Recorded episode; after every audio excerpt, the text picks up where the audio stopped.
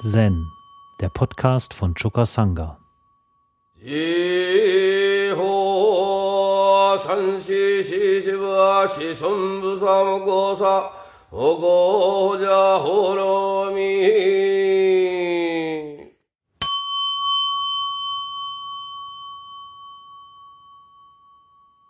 Heute mal ein Korn aus einer Sammlung, die wir bisher noch nie behandelt haben, nämlich eins von den Kamakura-Koans.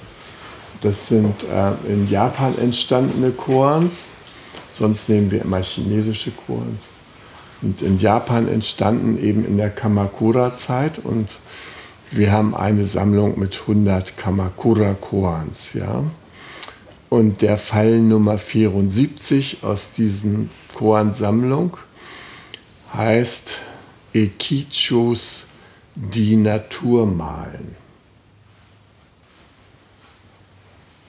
Ekichu, der siebte Meister der Jufu, des Jufukuchi-Tempels, war ein berühmter Maler und Kalligraph. Eines Tages kam der Samurai Nobumitsu, um ihn zu besuchen und fragte, ob er auch den Duft malen könnte, wie ihn die berühmte Gedichtzeile beschreibe, nachdem das Pferd durch die Blumen trabte, duftete sein Huf. Der Meister malte einen Pferdehuf und ein Schmetterling, der ihn, angezogen vom Duft, umkreiste. Darauf zitierte Nobumitsu die Zeile Frühlingsbrise am Flussufer und bat um ein Bild dieser Brise. Der Meister malte einen vom Wind gewiegten Weidenzweig. Nun zitierte Nobumitsu den berühmten Zen-Satz. Einen Fingerzeig direkt zum Herzen folgend, schau die Natur Buddhas. Und bat um ein Bild des Herzens.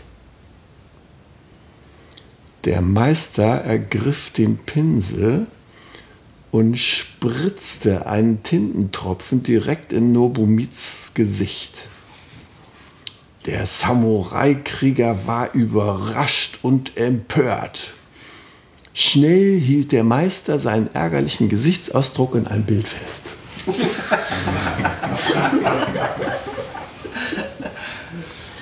Dann bat Nobumitsu um ein Bild von der Natur, wie sie in dem Ausdruck Schau die Natur angesprochen wird. Der Meister zerbrach den Pinsel und sagte, das ist das Bild. Nobumitsu verstand nicht und der Meister bemerkte, wenn dein Auge nicht sehend ist, kannst du es nicht schauen. Nobumitsu sagte, nimm einen anderen Pinsel und mal mir ein Bild der Natur. Der Meister antwortete, zeig mir deine wahre Natur und ich werde sie malen. Nobumitsu war sprachlos.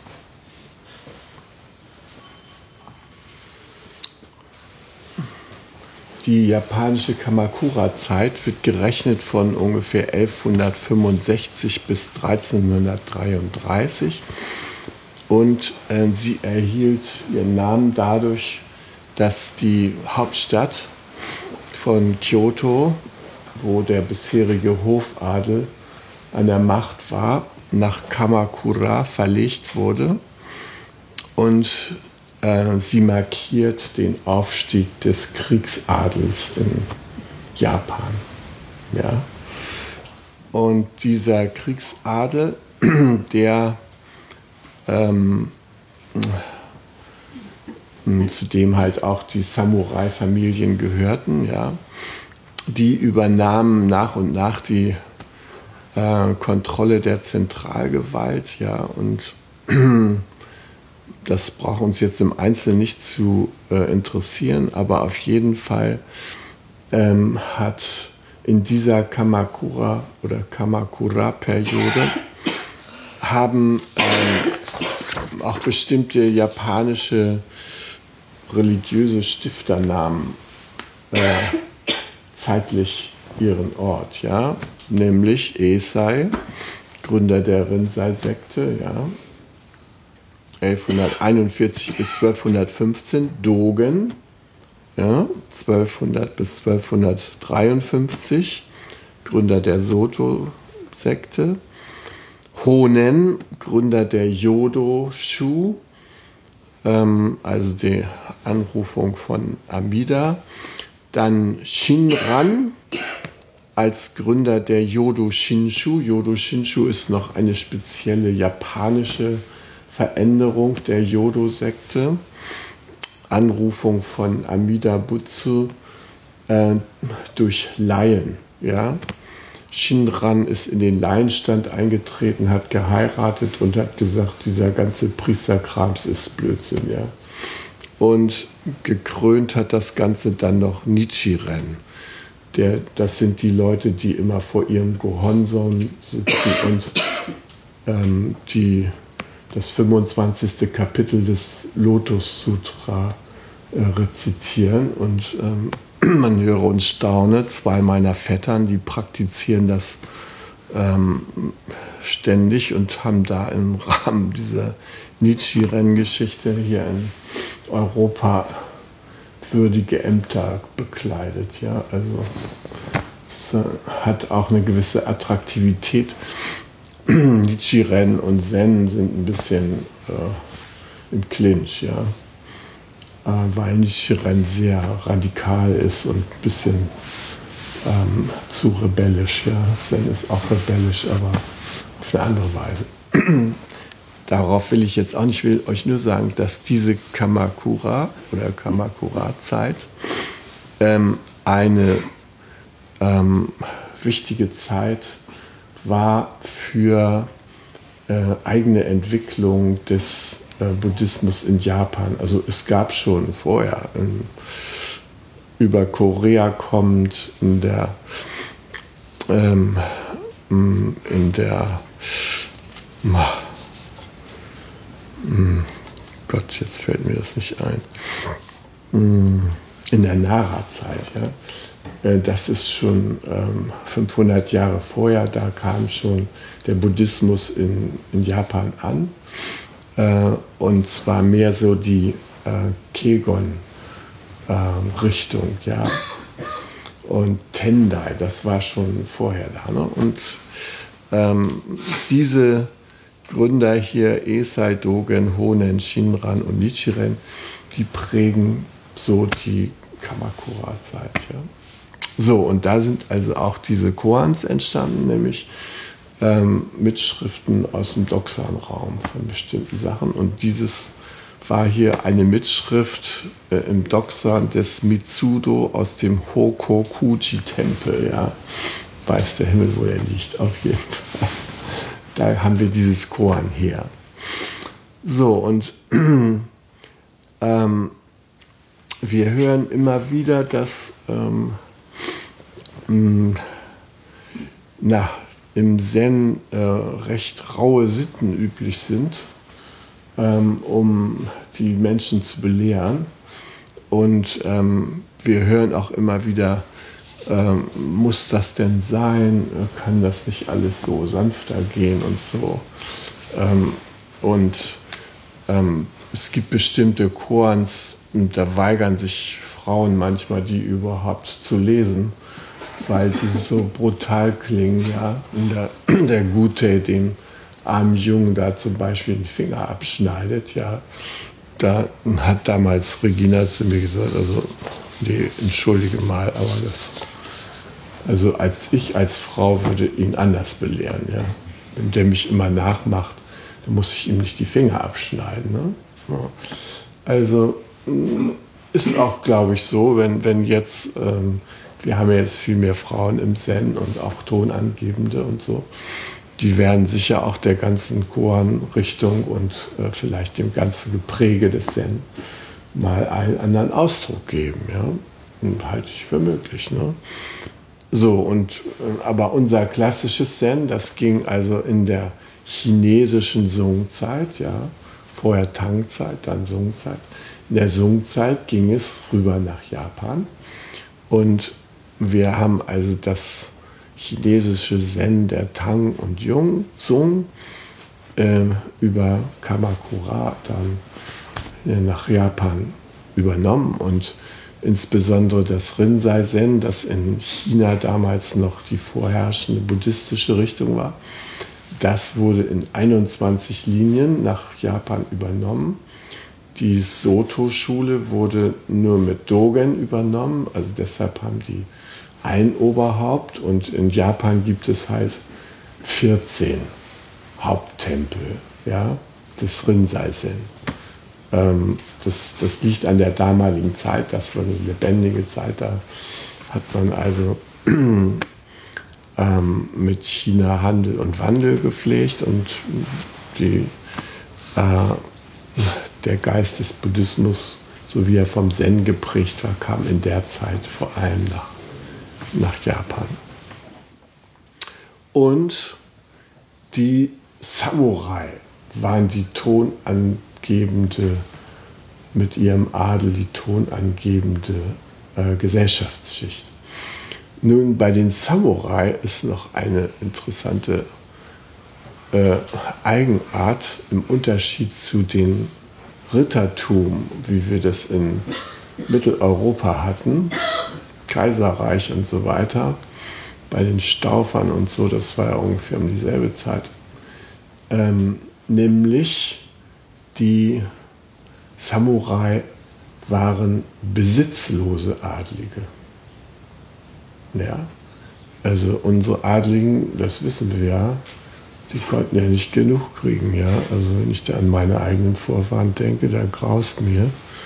Und ähm, die haben ständig ihre Besitzung da arrondiert und ähm, das ist eine Besonderheit, dass die äh, Samurai eine besitzlose Klasse waren. Und äh, das Einzige, was die Samurai sozusagen besaßen, war ihre Kriegerehre und Würde. Ja? Das war so das Heiligste. Und wenn da so ein Zen-Meister einem Samurai da Tinte ins Gesicht spritzt, da war das Ende der Fahnenstange natürlich erreicht, weil ähm, die Würde des Samurai war natürlich unantastbar. Ja? Und äh, der Linksverkehr in Japan, der hat äh, seinen Ursprung nicht im englischen Straßenverkehrsvorbild, ja, wie meinetwegen in Indien, sondern der Linksverkehr ist in Japan deshalb eingeführt worden, weil die äh, Samurai ihr Schwert äh, so trugen, dass sie am besten links aneinander vorbeigingen, ohne dass sich die Klingen berühren konnten. Weil wenn sich die Klingen berührten, musste sofort irgendwas geschehen.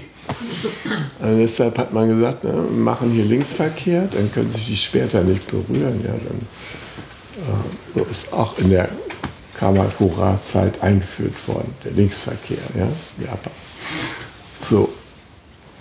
Also es geht auf die Samurai-Tradition zurück.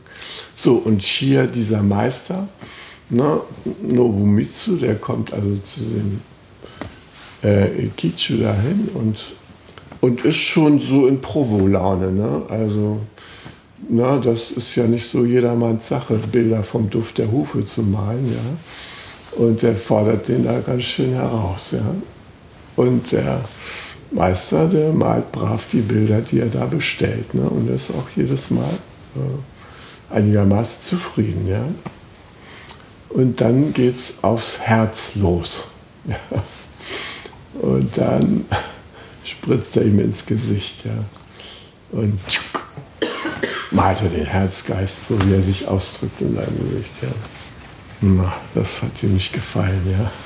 Das Bild, mal die Buddha-Natur, ja. Das will ich gerne mal sehen, wie du das hinkriegst. Und dann zerbricht er den Pinsel. Ja, nichts mehr mit Bild.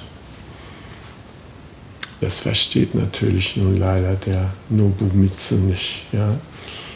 Und verlangt, dass er mit einem neuen Pinsel nochmal einen neuen Versuch macht.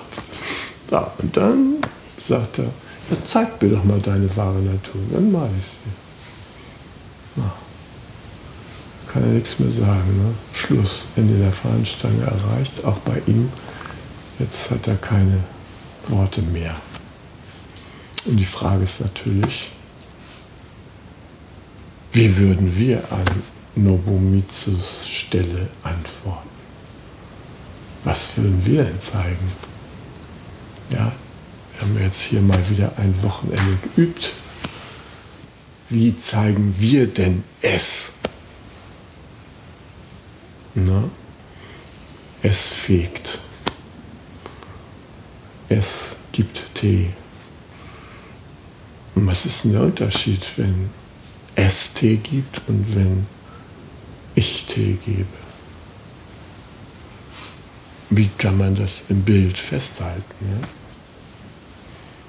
Das ist natürlich die Frage. Ja? Wie drücken wir das aus?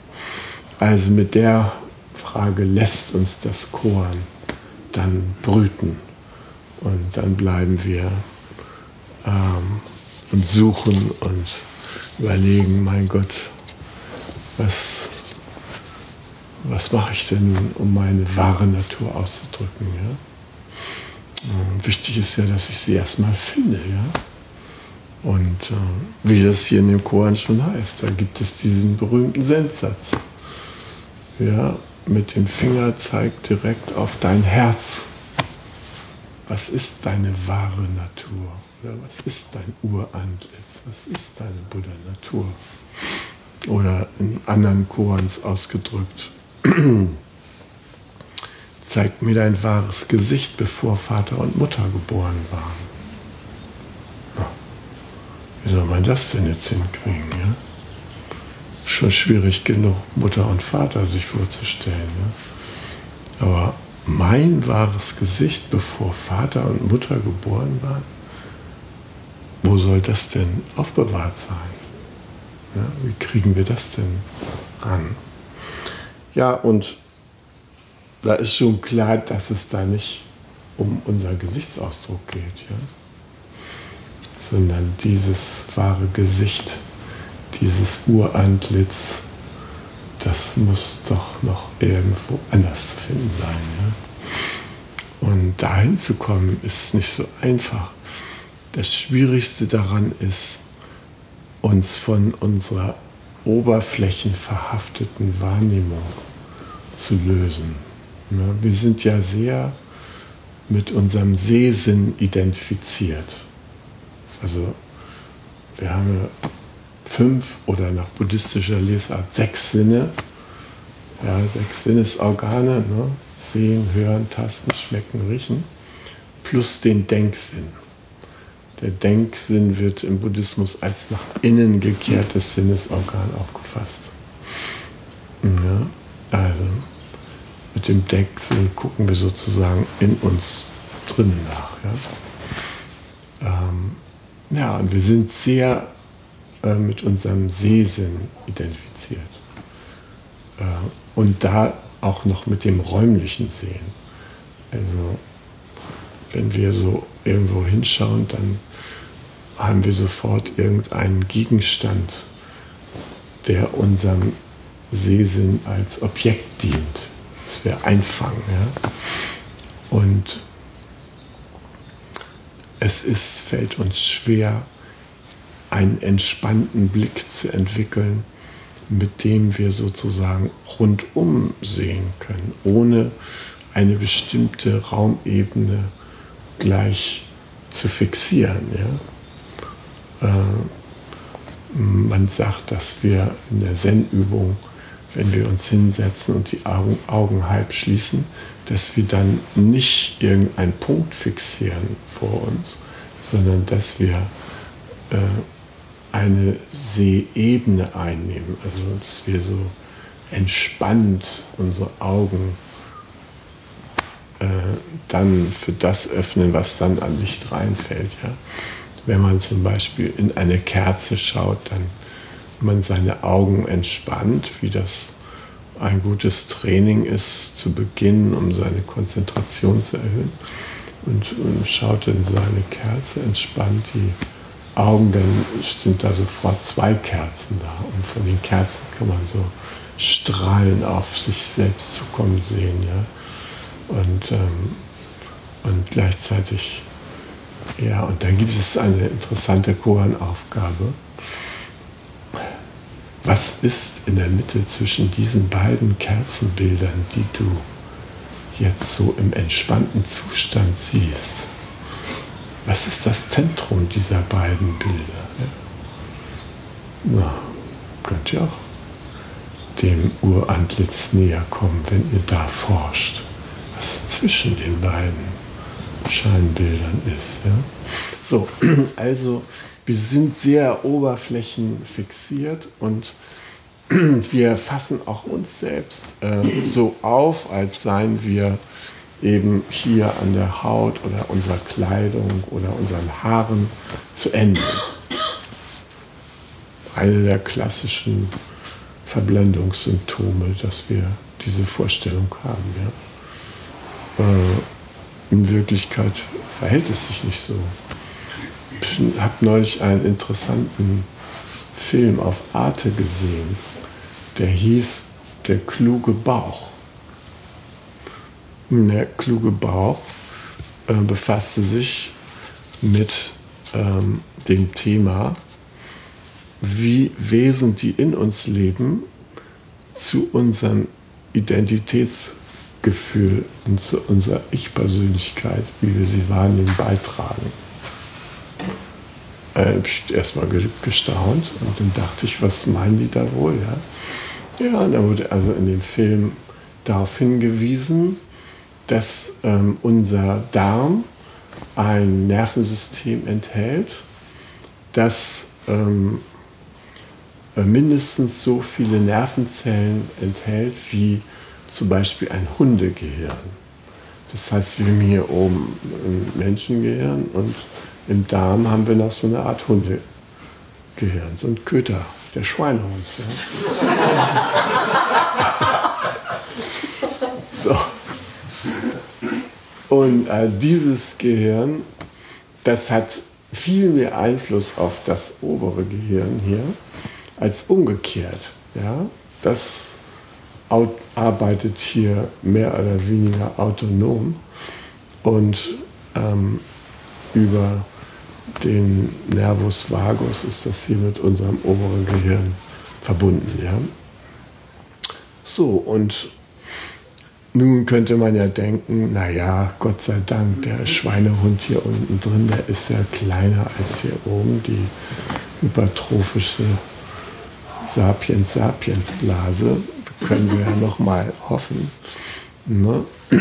Aber interessanterweise ist die Sache damit noch nicht zu Ende, sondern in unserem Darm, damit wir überhaupt überleben können, befinden sich zwei Kilogramm Bakterien.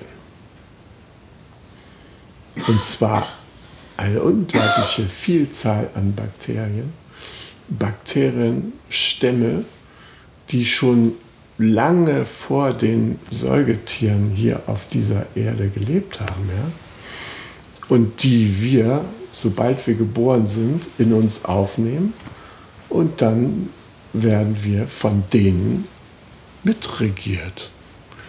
Und äh, französische Forscher haben, nachdem das menschliche Genom sequenziert worden ist, haben die gesagt, jetzt ist diese ganze Sequenziertechnik ohne Beschäftigung, weil sie ja das Genom rausgefunden haben. Was machen wir jetzt damit? Und dann haben sie gesagt, Mensch, wir können mal das ganze äh, Darminhalt, diese ganzen Bakterien, die da drin sind, das Genom von diesen Bakterien, können wir mal entschlüsseln. Das haben sie auch gemacht. Und die beeinflussen unser Nervensystem auch. Ja? So, und nun will ich euch mal was sagen.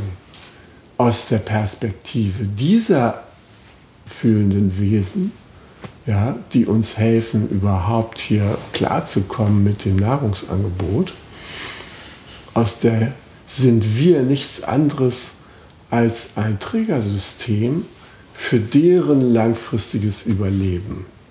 Und die haben ihre eigenen Strategien. Das hat man zum Beispiel bei Toxoplasmose-Bakterien festgestellt. Ja? Die Toxoplasmose-Bakterien, äh, wenn die in den Darm von Mäusen geraten, dann kommen die in Tom und Jerry Stimmung, die Mäuse. Die werden dann tollkühn und haben keine Angst mehr vor den Katzen und spielt den Katzen auf der Nase rum. Ja? Und das veranlassen die Toxoplasmose-Bakterien in ihrem Darm. Ja? So, und dann fressen natürlich die Katzen diese Mäuse und dann haben die Toxoplasmose-Bakterien ihr Ziel erreicht, denn dann sind sie im Katzendarm und da können sie sich erst so richtig gut entwickeln. Ja?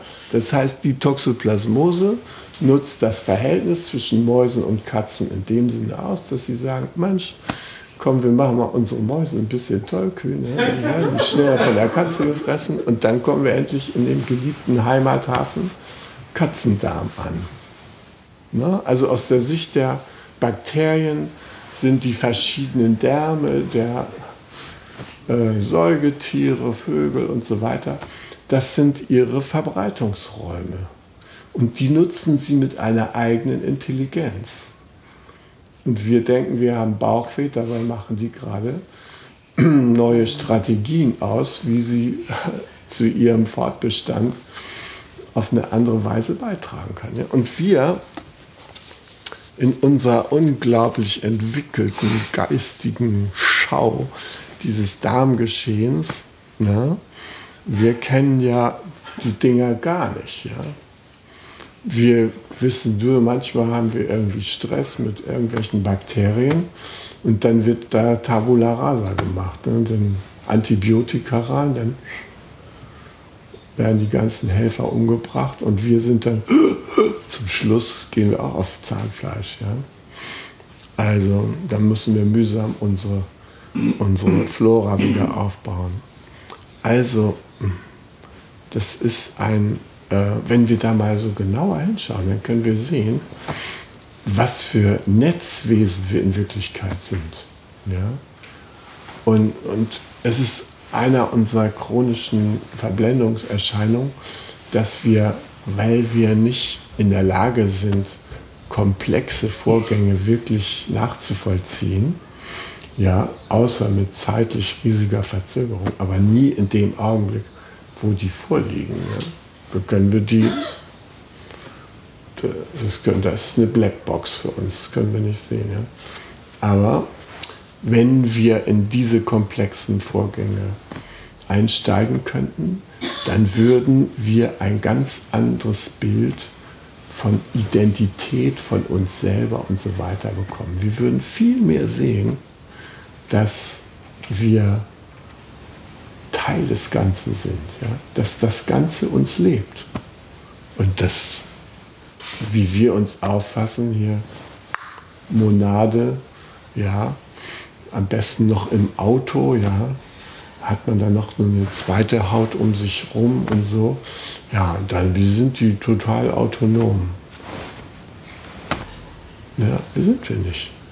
Ja, wir werden von allen Seiten gelebt und wir rechnen uns das zu. Wir werden von allen Seiten gedacht und wir glauben, das wären unsere Gedanken. Und dann gibt es den Urheberrechtsschutz, ja da grölst du auf der Bühne, heißt Beetle und das sind die Darmbakterien, die dich da in Gang gebracht haben. Ja, denen gebührt doch dann das Patent oder das Urheberrecht. Bei Lichte besehen, ja. Also wir machen da ständig Schmuh. Ne? So. Und deshalb, wenn wir uns auf die Suche machen nach unserem Urantlitz, dann können wir diese Sachverhalte nicht völlig außer Acht lassen. Ja, wir müssen uns der Komplexität stellen. Ja, wir sind äh, viel komplexer eingebettet in die Lebenszusammenhänge. Und interessant fand ich neulich, habe ich im Deutschlandfunk einen Bericht über Spiritualität in der Mongolei gehört. Ähm, Mongolei war ja, ähm, ich weiß nicht genau, wann hat Genghis Khan gelebt, also in der Zeit jedenfalls äh, hatte die eine fast weltbeherrschende Bedeutung. Ja? Und Genghis Khan war ein sehr toleranter Herrscher, was die verschiedenen Religionen anging. Der hat nämlich gesagt, ähm, die Religion, das ist so wie die fünf Finger einer Hand. Ja? Ich würde mir ja nicht den Daumen abpacken, weil der Zeigefinger sich anders bewegt als der Daumen. Ja? Warum das denn? Ne? alle versuchen sie doch nur das Übersinnliche auf ihre Weise zu greifen und eine Brücke darzustellen, aber sie sind ja nicht die wahre, wahre Wahrheit. Ja? Und ähm, äh, in dieser Zeit hat sich auch der Buddhismus ausgebreitet in der Mongolei. Und zwar vor allem die tibetische Prägung, aber in der Mongolei gibt es eben auch eine animistische Tradition und ähm, die Frau, die also diesen Bericht verfasst hat oder darin zitiert wurde, deren Mutter hatte noch zu Zeiten, wo es noch nicht verboten war, als dann das, die Mongolei sowjetische Teilrepublik war, da war natürlich jegliche spirituelle Regung verboten. Trotzdem hatten die ähm, aus ihrer Tradition eine schöne ähm, Übung äh, erhalten. Ja? Und äh, sie sagte, also in diesem mongolischen äh, Naturspiritualität, die die leben, da gibt es die Erde, auf der man steht, und dann gibt es den Himmel. Und der Himmel ist das Symbol dafür, dass alle alles, was existiert, verwandt ist. Ja, das kann man am blauen Himmel sehen. Ja, und der blaue Himmel spielt in der mongolischen Steppe natürlich eine überragende Rolle. Und ähm, deshalb wird zu jeder Zeit bei allen möglichen Gelegenheiten, aber schon morgens nach dem Aufstehen, wird der blaue Himmel und die aufgehende Sonne mit einigen Tropfen Tee und einigen Brocken Nahrung begrüßt. Und damit bringen die Menschen ihre Dankbarkeit zum Ausdruck. Ihre Dankbarkeit, dass sie in dieser Einheit geborgen sind, unter dem blauen Himmel, der alle umfasst. Ja? Da leben sie mit all diesen anderen Wesen zusammen und sind dankbar dafür. Und wenn sie reisen oder reiten, dann haben sie immer etwas Nahrung natürlich für sich selber dabei, aber an jeder Stelle werden kleine Opfer in die Umgebung gebracht. Und auch in unserer Zen-Tradition ist es beim Essen eigentlich üblich, wir machen das während des Rohatsus, da üben wir das, dass wir für die hungrigen Geister ein paar Reiskörner auf den Teller geben. Ja? Also das erinnert uns daran, hey, wir sind hier nicht alleine. Es geht nicht darum, nur unseren Magen hier zu füllen, sondern all die anderen fühlenden Wesen, all die äh, äh, nicht fühlenden Wesen, die uns umgeben, die gehören alle zu uns. Ja? Und die wollen auch bedacht werden. Natürlich können wir die nicht alle so füttern, wie wir das gerne hätten aber wir können uns zumindest respektvoll daran erinnern, dass die da sind, ja, und für die etwas tun. Und es gibt uns eine ganz andere Geborgenheit, wenn wir uns klar machen, dass wir in diesem wunderbaren Universum einfach sein dürfen. Da fragt niemand, wie wir unsere Hausaufgaben erledigt haben. Ja? Äh, da fragt niemand, wie wir dem Duft der Blumen begegnen. Das dürfen wir auf unsere eigene Art tun. Ja? Wir dürfen unserer Einzigartigkeit gewahr werden, wenn wir uns damit zugleich in diesen Kontext stellen. Und dann können wir sehen, dass das, was wir für unsere Einzigartigkeit halten, dass das auch nur ein Fließprozess ist. Eine never-ending Story. Prozesse in Prozessen, in Prozessen, in Prozessen, in Prozessen. Und das war jetzt erstmal 0,1 Prozent. Ja? Also, das kann uns heilsam entspannen. Das kann uns mal rausholen aus dieser etwas kleinkarierten Perspektive unserer eigenen Ängste und Unsicherheiten. Ja. Eigentlich können wir uns diesem großen, weiten Universum anvertrauen.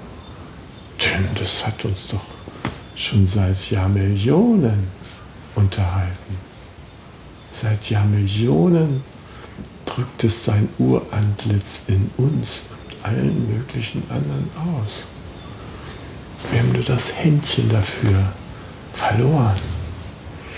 Aber dafür sitzen wir ja hier, dass wir uns darüber wieder im Klaren werden.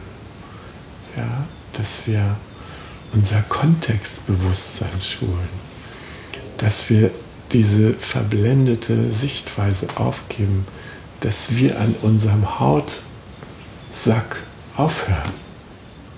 Das ist nur eine kleine Oberfläche von uns. Unser Dharmakaya, der reicht über das Sonnensystem hinaus. Wir können das manchmal spüren, dass wir viel größer sind, als wir so denken. Ne? Deshalb sind Särge auch eigentlich keine guten Abschiedsgefäße, denn wir sind viel zu groß. In so einen Sarg passt ja nur noch unser Körper rein. Ja? Diese kleine Oberfläche. Aber das, was uns wesentlich ausmacht, passt eigentlich nicht rein. Das kann auch nicht verbrannt werden. Das ist von einer anderen Art. Und darum geht es auch in unserer Übung, dass wir es mit einbeziehen. Ja? Es macht uns glücklich, haben wir dabei Bodhidharma und seinem Nachfolger Eka, ja, können wir das sehen. Eka sagt, als Bodhidharma ihn fragt, na, hast du die Natur erreicht, hast du Körper und Geist losgelassen und hast du die Natur erreicht? Da sagt er, ja, ja. Das merke ich daran, dass ich ständig daran denke. Ich bin mir ständig dessen bewusst. Und deshalb habe ich alles andere losgelassen. Damit gehe ich zwar um, aber ich bin, ich bin da nicht mehr mit der Kralle unterwegs, sondern ich bin mir die ganze Zeit bewusst meines Urantlitzes, meines riesigen, komplexen Existenzzusammenhangs. Und das hat mir tiefen Frieden gegeben. Dankeschön, Bodhidharma. Denn Bodhidharma hat ihn losgeschickt. Der, der Eka hat ja gesagt, ja, ich, ich kann meinen, meinen Geist nicht finden. Mein Geist findet keinen Frieden und so. Ah, ich bin immer unruhig, was ich alles denke, meine ganzen Ängste und so. dann hat der Bodhidharma gesagt, hm, ja, bring mir doch mal deinen Geist her, dann schenke ich ihm Frieden. Und das ist Eka los. Überall hat er nach seinem Geist gesucht, ja? in sich, außer sich. Zum Schluss ging er zu Bodhidharma. Ja, konnte meinen Geist nicht finden. Siehst du, sagt Bodhidharma, jetzt habe ich ihn dir befriedet. Hm? Ja, so ist es. Die entscheidenden Dinge können wir nicht so einfach finden. Ne? Ja, wir sind da. Okay, in diesem Sinne wünsche ich euch einen schönen Nachhauseweg. Denkt dran, wenn ihr im Auto fahrt, ihr seid nicht wirklich alleine. Ja? Mindestens 200 Milliarden Lebewesen reisen in euch und fassen ihre eigenen Beschlüsse, die ihr dann für die euren haltet. Ja? Und der Schweinehund ist auch dabei. Also, tut was für diese vielen Wesen und freut euch an diesem unglaublich komplexen Universum, das wir in uns ausdrücken dürfen. Hi.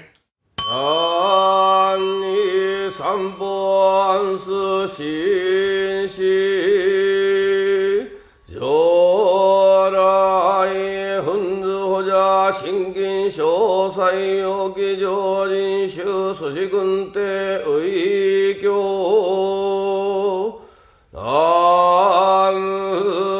나의산 선부 신진시 소남무여부거부지저 호승아산유하가이긴 삼순난시시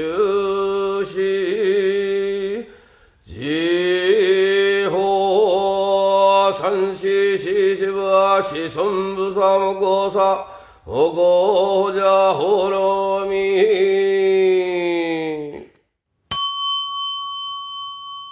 Zen, der Podcast, ist eine Produktion von Chokasanga e.V. in Kooperation mit dem Podcaststudio Paderborn.